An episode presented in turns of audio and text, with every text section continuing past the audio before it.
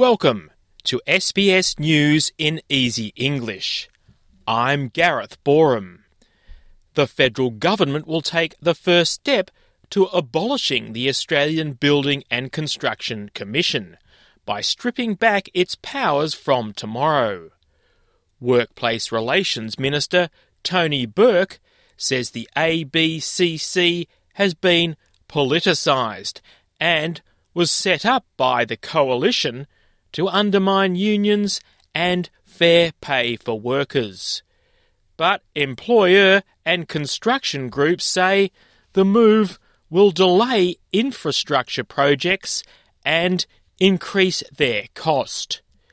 Opposition workplace relations spokeswoman Michaelia Cash says it will create chaos in the construction industry and has accused Labor of being beholden to the construction union. This decision by the Labor government at incredibly short notice for industry is going to mean a huge economic impact right across Australia.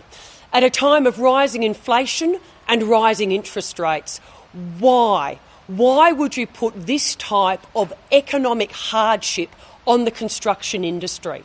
Australia's Agriculture Minister says calls to close the country's borders to Indonesia due to the threat of foot and mouth disease are damaging.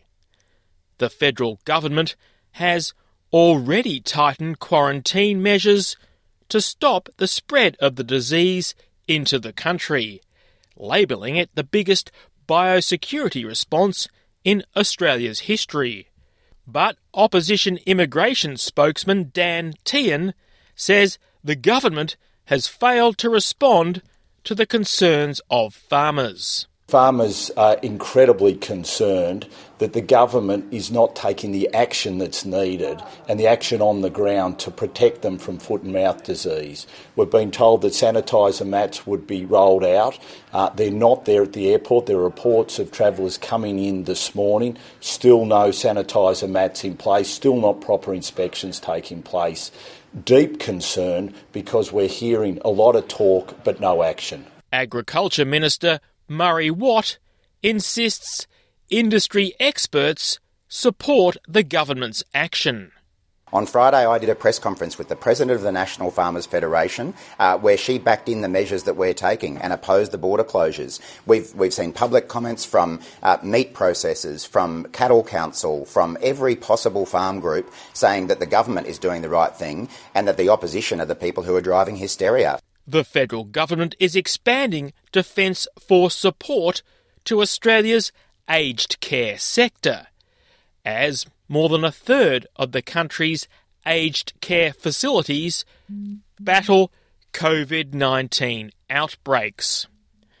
Defence Minister Richard Marles has announced up to 250 Defence Force personnel will support aged care homes during the winter wave.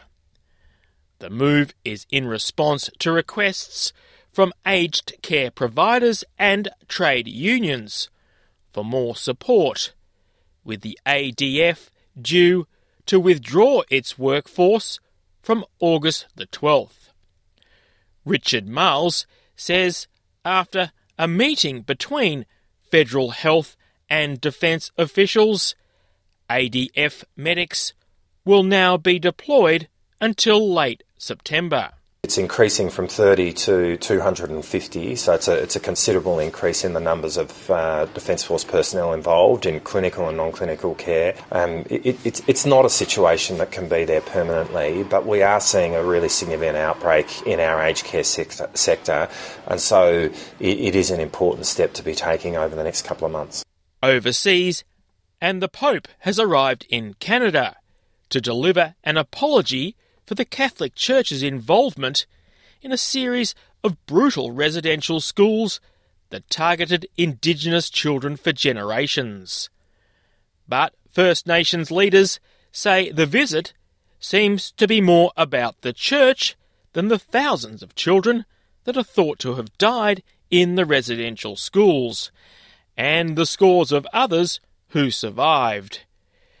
Victoria Arcon an elder from Alexander First Nation, says the visit has been long overdue, while Assembly of First Nations National Chief Roseanne Archibald says their people were not included in the planning of the trip and that their concerns had not been adequately addressed. She says she plans to attend the apology. It's the only event I'll attend uh, because it's on one of the former institutes of assimilation and genocide. And uh, so I think it's important to be there with survivors. To sport. And most of the Australian cyclists who competed in this year's Tour de France say they are happy with their performances, despite two riders having to pull out because of COVID 19. Nick Schultz was the top placed Australian in 23rd place. Simon Clarke won a stage of the tour before both he and Luke Durbridge both had to withdraw after testing positive to the coronavirus. I'm Gareth Boreham, and this is SBS News in Easy English.